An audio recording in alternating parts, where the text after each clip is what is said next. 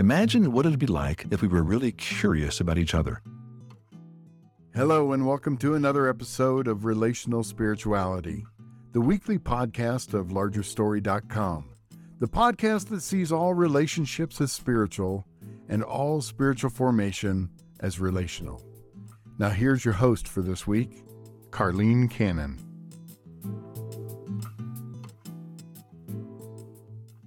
Welcome, Larger Story family, to the Relational Spirituality Podcast, where we talk about what it means to belong to God and how that's the only thing that enables us to become who He created us to be so that we can be truly known. I'm Karlene Cannon. I'm your host today. And joining me today is one of my very favorite people, my son, Nick Cannon. I'm going to tell you a little bit about him, and then we're just going to jump right in because he's got places to go and things to do. Um, Nick is a student at Furman University in South in Greenville, South Carolina, where he plays football. He is also an up-and-coming photographer and filmmaker. He just spent a few days in Yellowstone in Wyoming doing some marketing videos for an adventure um, retailer there. And he's about to release his very first documentary. The premiere is in a couple of weeks, so we're really excited about that. Nick is also a great friend and brother, but I think the thing that I love the most is that he is truly becoming a man after God's own heart. And you'll hear that today as we as we talk about what it's been like for him in this last year to uh, belong to God, to become who He's created to be, and to and to be known by those of us who love Him and by His Creator. So thank you, Nick, for joining us. Anything you'd like to say before we jump in? Nope. I'm excited to be here. Thank you. Thank you. It's a big deal to come on something, a podcast like this, and talk to your mom in front of whoever's listening. And so I really appreciate your willingness to do that. So I wanted to just ask a couple of questions about what it was like for you growing up in our house, where we had taken some of the things we had learned from Larry Crabb and his ministry, and what it meant to really talk deeply, to have these conversations that matter, to kind of go below the surface intentionally. How, how did you experience that? The good, the bad, the ugly? You know, what was it like to grow up in that environment? I think looking back on it, I'm I'm much more grateful for it than I was maybe in the moment of of a lot of it. Sometimes being a kid, being asked these deep questions about your feelings when you're thirteen and angry at your brother aren't isn't the best thing ever. But looking back on it, I now do feel like I have a much better, a more deeper understanding of myself and my ability to what my ability to like know what I'm feeling and then how to articulate that and how to best deal with that. But then also I feel like I have a much better ability to talk to other people, and like just you do pick up on little things, and like the ability to ask questions, the ability to be intentional, the ability to get deeper with another person. I think now looking back is a very valuable skill and something that I think I just am pretty good at, just because it was such a part of my growing up, I guess. Yeah, I'm glad to hear that. I think there's certainly a confidence that comes in feeling like you have some skill or capacity to engage deeply with another person, but also wonder if there's something beyond just the skill. There's like some courage or a sense of the importance and necessity, the purpose of those kinds of deeper conversations that make it something that you've chosen to do with your peers and your friends, e- even in really difficult situations. Like what what is it that gives you the willingness to step into something that's really hard? I think I think you see the value in it. I think you realize that a lot of people are often confused on how they're feeling. I think they're believing lies. They're overwhelmed by the weight of the world or, or whatever. And a few, a few questions, a, a deep conversation can really, first off, show them that you care about them and that you're you're invested in their like being, but also can often open them up to a totally new way of thinking or reveal to them lies that they're believing or things that they're falling into when they don't even know they are. Yeah. And usually it's like not you discovering it for them, but helping them discover it for themselves, I guess. I yeah. Like. I like that. What What is the power of helping someone discover something like that for themselves as opposed to just being told? I think then it sticks. I think then it's then it's you or like then it's like they've internalized and processed it for themselves rather than you just preaching at them. You know, like you might have somebody that's dealing with anger or something. It's pretty obvious, but until they realize for themselves that it's a problem, it doesn't matter how much you tell them it's a problem. They have to kind of come to the conclusion that it's a problem and want to fix it. And then you can kind of help them on that path, I guess. Yeah. So what, as you talk to people who are in your season of life and sort of doing life with you there at Furman, what are some of the things that you're that you and your peers are really struggling with and grappling with just in the day-to-day life of being a student, being an athlete, you know, trying to get to graduation? Yeah. I mean, there's lots of different things. There's a whole range of things that you deal with in college. I think a lot of people, though, like often feel kind of burnt out, overwhelmed, kind of at the end of themselves, tired, busy, beyond what they can handle.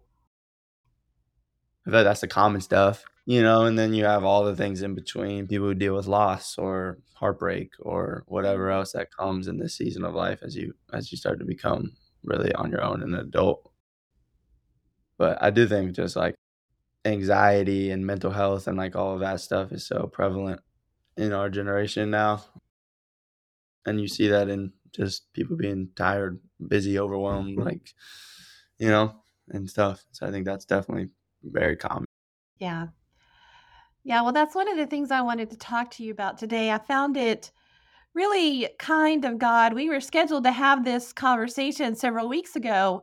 And one of the things I wanted to talk to you about, we're in a season at Larger Story, we're talking about Larry Crabb's book, The Pressure's Off. And so I knew some of, you know, what you had been dealing with over the last year and wanted to, to chat with you a little bit about what the pressure has been like and how you've experienced God in that time. And then we were scheduled to talk, and then you had an opportunity to speak at F C A. And I just found it intriguing that the things you chose to talk about at F C A when you were on stage and sharing with your peers were very much aligned with the things I wanted to talk to you about on this podcast. So it was great for me to get to hear what was on your heart and to hear you express that. And I just wanted to follow up on some of the things that you said in that talk. And we'll be linking that talk in the show notes so that if you want to, those of you who are listening, want to go hear what Nick shared with his with his group at F C A at Furman, you can do that. But you did talk a lot about anxiety. And that, you know, like like a lot of our feelings, it's some sort of a signal that tells us there's something wrong. There's something going wrong inside. And Larry talks about in his book that there's pressure that we all live with, a pressure that leads to death.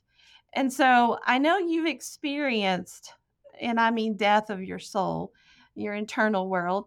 I know you've experienced a difficult year of pressure and pain, and you shared some of that in your talk. And so I was just wondering if you could share a little bit with us about how that realization of um,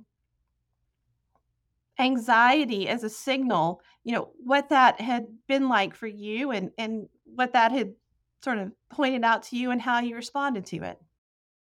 I think I often accepted anxiety as a part of life, a day-to-day thing that just is a consequence of being in college, a consequence of being an athlete. Yeah. And I, I've never struggled super intensely with anxiety or with mental health, like to a, a level of needing medication or anything like that. But I think just common social anxiety and stuff. But it's always more honestly been performance anxiety, and especially related to sports. I think mm. it's not, it's less about the social being around people. It's more about what my coach thinks about me, or yeah. doing well at practice, or, you know, performing well in school, like something like that. Mm-hmm. But I think I was just like accepted, you know, people will say, if you're not nervous, you don't care, which I think has some validity to it. But often then you're just like, whatever, I'm supposed to be nervous, um, or I'm supposed to just be, have a pit in my stomach every time or whatever. And so I think there's like a healthy level of nervousness, but then there's like the crippling level where you are now, your performance, your performance is being affected. Your ability to relate to people is being affected. Your ability to be good, be a good teammate is affected, because you're so worried about yourself that you're hoping your teammate does bad. And so you're almost celebrating their failures because it makes you look better and stuff like that. And then, then you start to realize like, okay, something's wrong. And the anxiety is different, right? Because it's like, it's one thing to have a pit in your stomach right before a game, but it's like, if you're sitting in class and practice is six hours away and you're nervous about it, then it's like, okay, now this is affecting my daily life. Yeah. And so to kind of realize that, like, that is your soul's way of telling you something's wrong, yeah. in a way, and that it's not just something to be lived with, it's something that can be changed. Mm. And affected. And so I think that was an important realization of like, don't just live with it, but let it be those, like, let those feelings tell you something. Like, let, that's your body or your soul communicating to you some type of message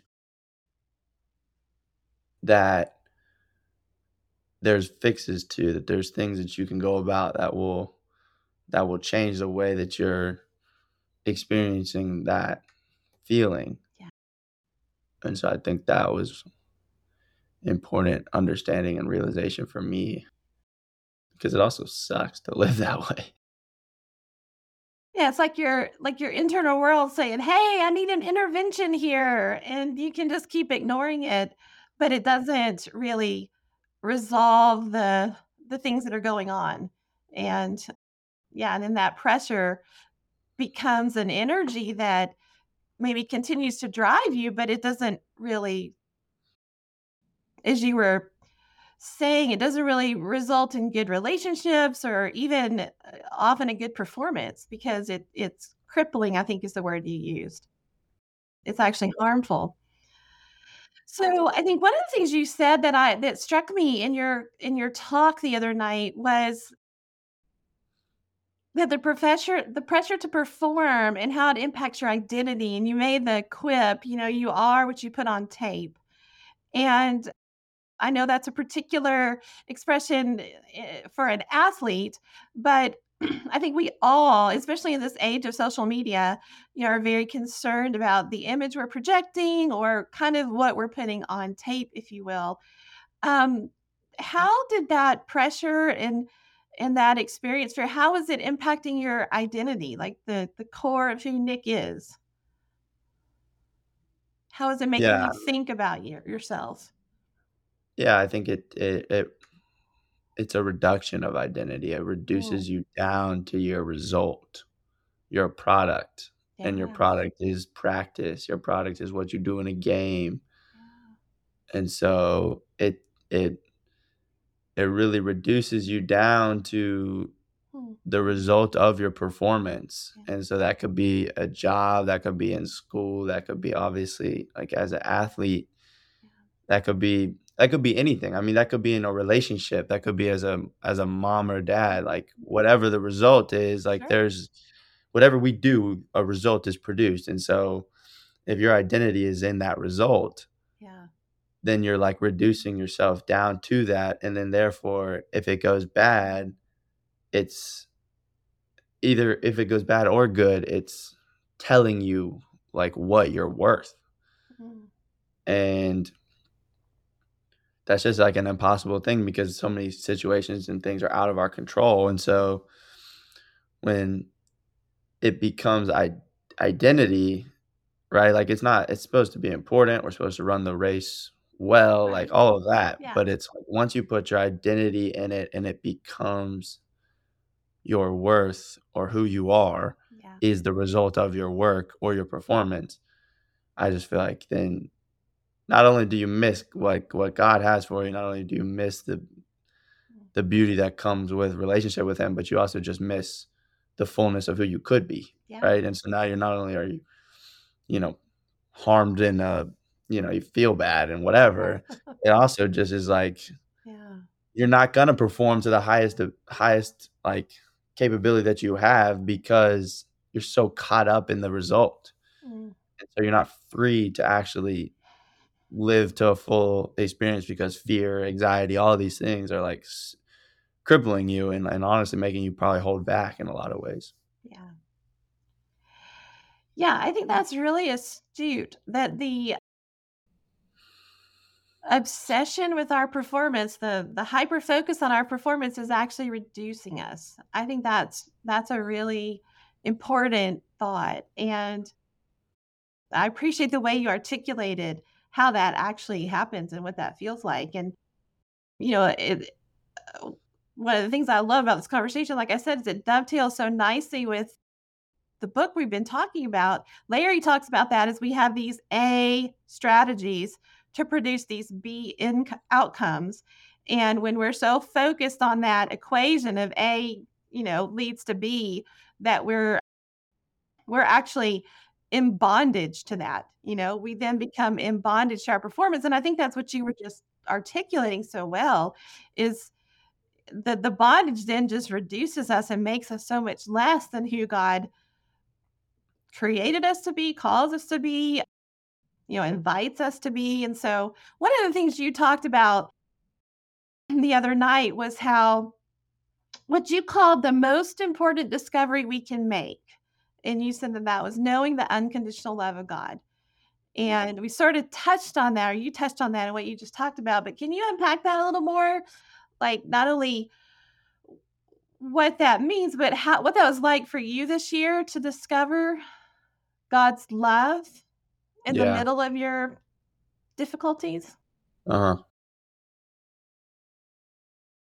Yeah, I think the the idea of love for me, often I think there was like lies that I would believe about about God that I think in a lot of times, like or in a lot of ways, like almost came from like a biblical understanding of the detrimental cost of sin. Yeah. And so I think for me, there was like a little bit of the lies I believing, I felt like were almost backed by truth. And I think in a way they're backed by half a truth yeah. in the sense that like what we do does matter. Our right. moral responsibility is a real thing. How we live our lives as Christians is to the utmost importance, but it doesn't change. It doesn't change your identity. It doesn't change how God looks at you. It doesn't change the love of God. And I think that's like an important stumbling block that a lot of people probably get affected with. Yeah. Because you know that, like I knew that a lot of the love of God, I heard the word unconditional a million times. I could have given you a great five sentence paragraph on why, what God's love was, yeah. but I didn't believe it fully mm. or I didn't because there was other things that were kind of masking that. And so like, often like believing the lie that like my obedience mm-hmm. strengthens and weakens the love of God mm-hmm. or that like God is just like disappointed all the time in me or like his love is infected with disappointment. Yeah. And so realizing like Romans eight one, therefore there's no condemnation for those who are in Christ, like is mm-hmm. is not like hyperbole. It's not like, you know, something where they're they're exaggerating. Like it's no condemnation. It's not less condemnation or a little bit of condemnation. And so the idea that that Christ's holiness is like imparted onto us through the Holy Spirit and like the theology of like what happens when we become a Christian, what happens when we become a new new like creation and what that love is, is, is God can look at us in a new way that wasn't possible before. Mm-hmm. That's through the power of the cross. Yeah. And then because of that, you first, and, and the importance of it is that, like, to discover that is the most important discovery, to, to fully mm. um, believe that the love of God is, is true, is like, before faith is is going to be powerful, you first have to trust in the character of the God that you're praying to. Mm-hmm. You know, it's like in First John talks about, like, we love because he first loved us, and like our only capability, our only pa- like ability to love or to have peace or joy or any of those things are first anchored in like a a, a relationship and an intimacy with that love of of God and stuff. And so I think that's why it's like that in that discovery is like has to be first. And it's like a discovery that's almost, you almost have to do it over and over again. Like you have to fight yourself because everything's telling you that God doesn't love you or that yeah. you're not lovable or that you don't need him or whatever. And so it's like, it's putting him back on the throne every day, but remembering that, like, you know, his greatest love is always poured out, even in our like most miserable times and stuff. And so I think it's just realizing that, like, God found a way, God made a way to make us holy, to rise us to the standard that has absolutely nothing to do with our performance. Mm-hmm. And that's like the beauty of grace. That's the beauty of the gospel, because it has nothing to do with our, our capability. Our identity can't change based on what we do. Yeah. So, but it has to start there. I know in my in my spiritual walk, there have been times where the things that I knew in my head sort of finally worked themselves in, permeated down into a knowing in my heart, like knowing in my being. And and I think when when I hear you say, you know, the most important discovery you can make, it sort of is a, it it, it conveys that to me, that there's a different kind of knowing than just the understanding sort of cognitively the theology, if you will. How did that new knowing, what, what was that experience like for you this year? Like how, how did that actually come and start to absorb in, you know, deeper down? Yeah, I think discovery comes in practice. Mm-hmm. I think practice is the first step. And for me, practice was prayer, learning what prayer meant, learning the power of prayer. Mm-hmm. And and for me, I'm very I'm very analytical. I'm very factual. And so I first honestly have to start with the theology and prove it to myself before I can step into practice, because then I like I have to kind of defeat the lies on the front end before I can step into the practice. And so because then I'm just never going to fully believe it, because in the back of my mind, I've got four arguments as to why it's not true. And so it's like you need to fight that. Like it, and, and sometimes those lies are subconscious. So it takes time to kind of figure out, okay, what is it that I'm believing? Yeah. And for me, it was like writing things like that down and then arguing with myself, arguing with those things, and then being able to put that into practice of like, okay, now those lies, right? You brought the You brought it to the light. Those lies now don't have a hold on me the same way they did before. And now you can step into a practice. And so I think the practice that I realized was missing in my life, at least that I didn't understand. Like, I think it was something I'd always done, but like didn't fully understand the power of it or, or why prayer mattered, mm-hmm. or even why it was necessary. If God is sovereign, why does he care what I pray for? And so like, those were some of the lies a little bit of like, or like, just things that you have to fight theologically first of like, okay, why does prayer matter? Right. Why does God want to listen to us? And most of that has to do with what we talked about earlier of like our standing before God is what is, is Jesus now, right? So like when we pray, it's like Jesus is praying, like our, I don't remember, it's a New Testament theologian. I, I'd have to find his name, but he says something along the lines of like, when we pray in Jesus's name, we have the same authority and status before God that he did when he was on earth. Mm-hmm. And it's like, you know, like, and you know, there's there's stories in Exodus where Moses changed God's mind with yeah. prayer and with mm-hmm. with with pleading before the Lord, and like in theory, like we actually have a higher status than Moses would, and mm-hmm. so it's just like, you know, you start to realize like, okay, this is why this matters, this is why it's important, and then you just, it's really the the consistency of it, of realizing that, like, if you look at Jesus's lifestyle, mm-hmm. one of the things that I talked about was, like, in Luke's gospel, as Jesus yeah. gets more and more famous and busier and, and in higher demand, he kind of goes off to desolate places to pray more and more often. Yeah. It's like the busier he gets, the more he needs it, the more we need that source. And so realizing that in the times where the anxiety is the heaviest, where the busyness is the heaviest, where the stress is the highest, that's the times we need the the alone time with God, the the intimacy with the Lord the most. And so I feel like that's where you put that love into practice and that intimacy into practice. And, like, it's a two-way relationship where, just like in a marriage, if you just only talk to your husband or wife five minutes a day before bed, like, they're probably not going to think too highly of you. It's like with God, it's the same way. It's like there's more time, like sacrificial time that you have to give to God that that that changes the way you experience daily life. Um, and so I think developing, like, rhythms of prayer and, and consistency with prayer. And then honestly, using guided prayers like the Psalms or like the Lord's Prayer or, or whatever, like, I think those, right, you kind of have to learn to read, read sheet music before you can just yeah, pray spontaneously, you know, like, like jazz music, like yeah. you have to learn to read sheet music before you can play proper jazz, like completely spontaneously, like the way they do. And so I think we often in the conservative evangelical world just are learned only to pray spontaneously mm-hmm. and you miss the, the beauty of, of the Psalms and, and the things where, like, Jesus gave us a pretty, pretty awesome little, like, guide to prayer and the Lord's Prayer and stuff. So, yeah. Yeah. Well, one, one thing I remember, I, I love what you're talking about in the just regular sort of rhythmic everyday communion with God. Yeah. And one thing I remember last fall, when you're really struggling, what, what, let me just back up a little bit. One of the things about you, Nick, from, like, the, the minute you could walk, pretty much you were running, you know, running has been your, your, your jam, and it's been part of your identity, right? You, you've always been a runner. You've been fast. And I've always thought of that scene in Chariots of Fire where Eric Little's telling his sister that, you know, God made me fast. And when I run, I feel God's pleasure. And I watched you run for twenty, almost twenty-one years now.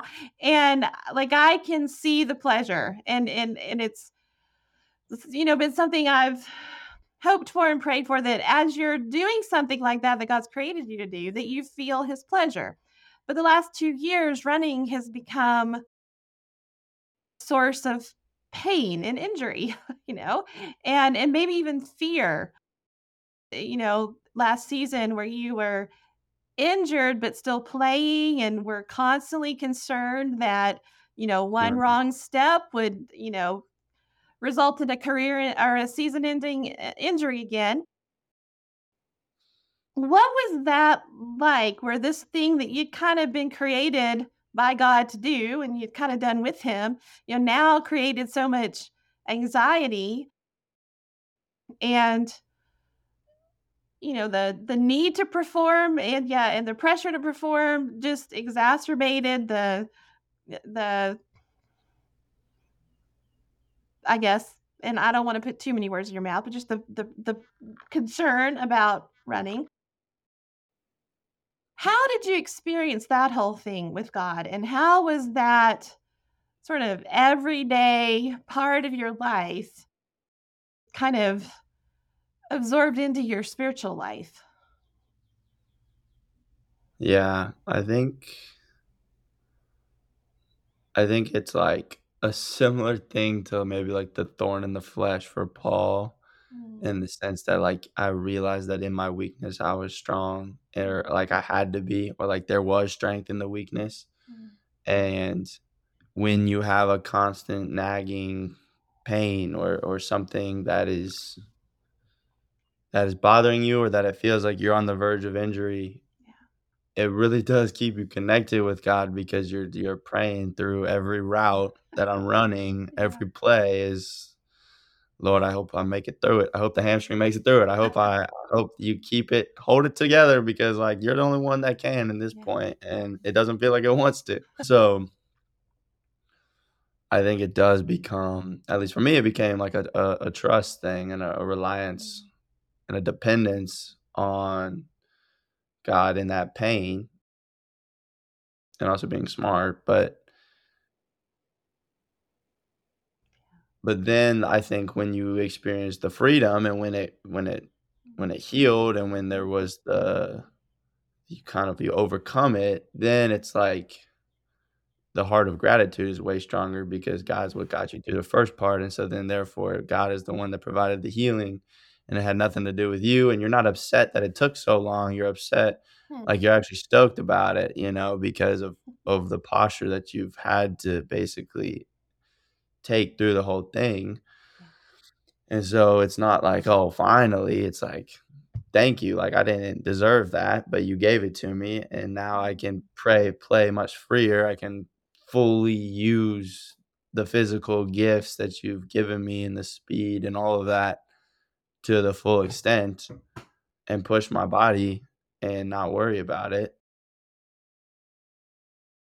So I think it just depends on like how you walk through those things, because then the healing process, or when you experience the healing, when you get to the other side of it, yeah, then your heart is much better anchored than if you just like complained or had just super negative mindset or whatever, you're like whole way through it and just were angry with the Lord the whole time, rather than mm. being like, God's doing this for some reason, I'm going to just rely on him. And if it gets so bad that I do get an injury, like that's also yeah. in his control. And like, I will praise you in the storm, even if I don't want to. So yeah.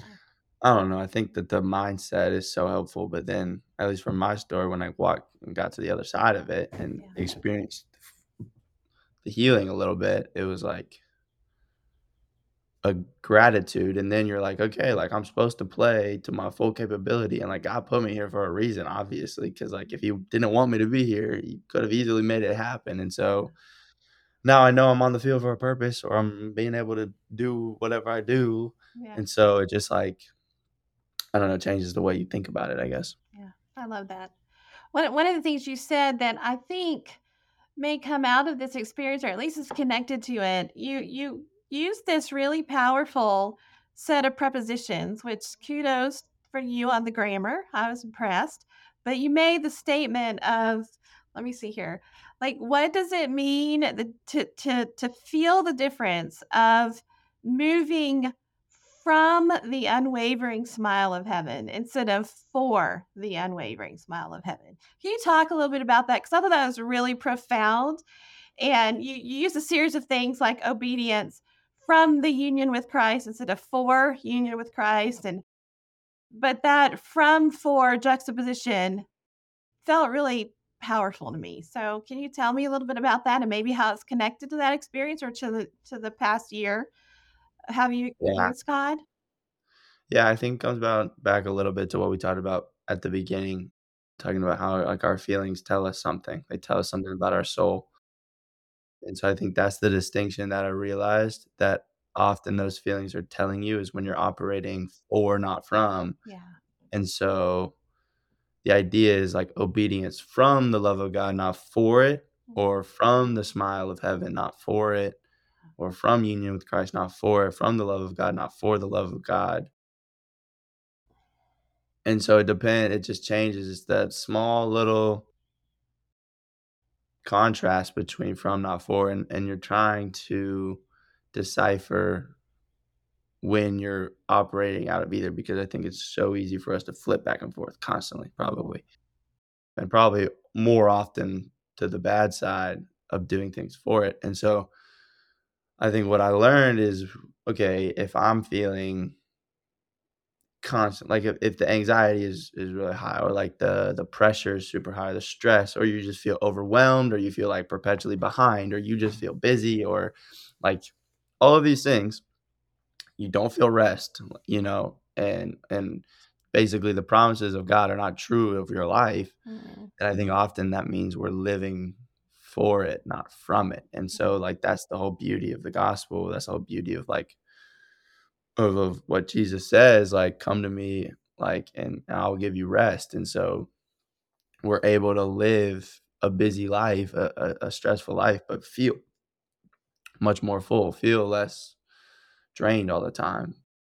And I think that's only possible, though, when you're living from the source, not for the source. Yeah.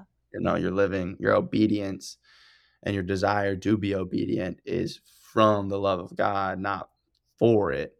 Because if you're for it, you're just going to be drained, right? Because you're you're giving, you're you're pouring out all the time versus being filled up. Yeah. You know, and so if you're just doing things off pure willpower, like that can get you yeah. farther than we might give ourselves credit for. Like you can get a long way with willpower, but you're going to be dead after. You're going to be exhausted. And so it's mm-hmm. it's from the source. And that's where, like we talked about earlier, like to live from the source, there's sacrificial time. There's there's actually giving time to God. Like you do have to change your life. Like to to, mm-hmm. be, to live the life of Jesus, you have to live the lifestyle of Jesus. Mm-hmm. And so therefore you have to kind of take a step back and re- and realize like, okay, like it is better for my soul to spend an hour going on a walk and talking to God than to catch up on the Netflix show or to whatever. Like, you know, it's like often we're like, oh, we don't got time for that. But then it's like you look at your phone and you've got four hours of screen time and you're like, well, I got four hours every day to look at Instagram. I think I do have more time than I think I do.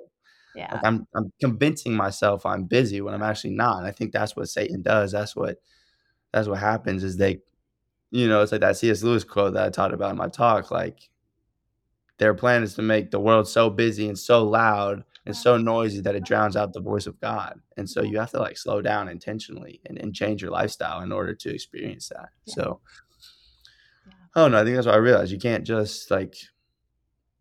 Like to be a Christian, your lifestyle has to be different. Like, obviously, I feel like people know that, but like it actually has to be different. Like you can change your whole life by an hour a day or, or like actually giving God a Sabbath. Like, I know that's like not a yeah. thing that people do anymore, but like, I don't know. It, it's just like things like that, that yeah, change the way you experience life to live from, not for. Yeah. I really, what I hear you saying is that, again, back to that whole sort of co- comparison of your performance versus your identity, that mm-hmm. living for the smile is a, is my performance requiring me to, to do certain things in certain ways so that I can get something. Whereas living from my identity in Christ, my identity as a daughter, son of God, is is is living from the smile, because that's been conferred on me. I can't change it. God's already done it. And mm-hmm. there's so much freedom in that. And so I think what I hear you saying then is where we we tend to make our investments in our performance, right? We spend time on yeah. our performance, and yet while while nothing can take away the identity that we have in, in Jesus, and nothing can change the reality that we are children of God, putting some investment into my own sort of ownership of that identity and living out of that identity is, is a critical shift, a paradigm shift. And, and, it, and it produces some fairly radical transforma- transformational results is what I'm hearing you say. Definitely. Yeah. Well, I really like that. Gosh, I'm so proud of you, and I'm so grateful that you took the time. I mean, you're on spring break right now, and you gave me, you know, an hour of your time. We did we did have some technical difficulties, which are my fault. So I do appreciate you hanging with me and just sharing your heart. And thank you so much for giving us a little window into what God's doing in your life, and hopefully we'll get to do this again sometime. Sure. So everybody, thank you so much for joining us. I hope you enjoyed our conversation, and we'll be with you again next week with another conversation on the Relational Spirituality Podcast. Thank you. If you like what you heard today, hit the like button just below. Then come back by subscribing to our podcast channel. For more resources on relational spirituality, go to our website at Larger Story dot com.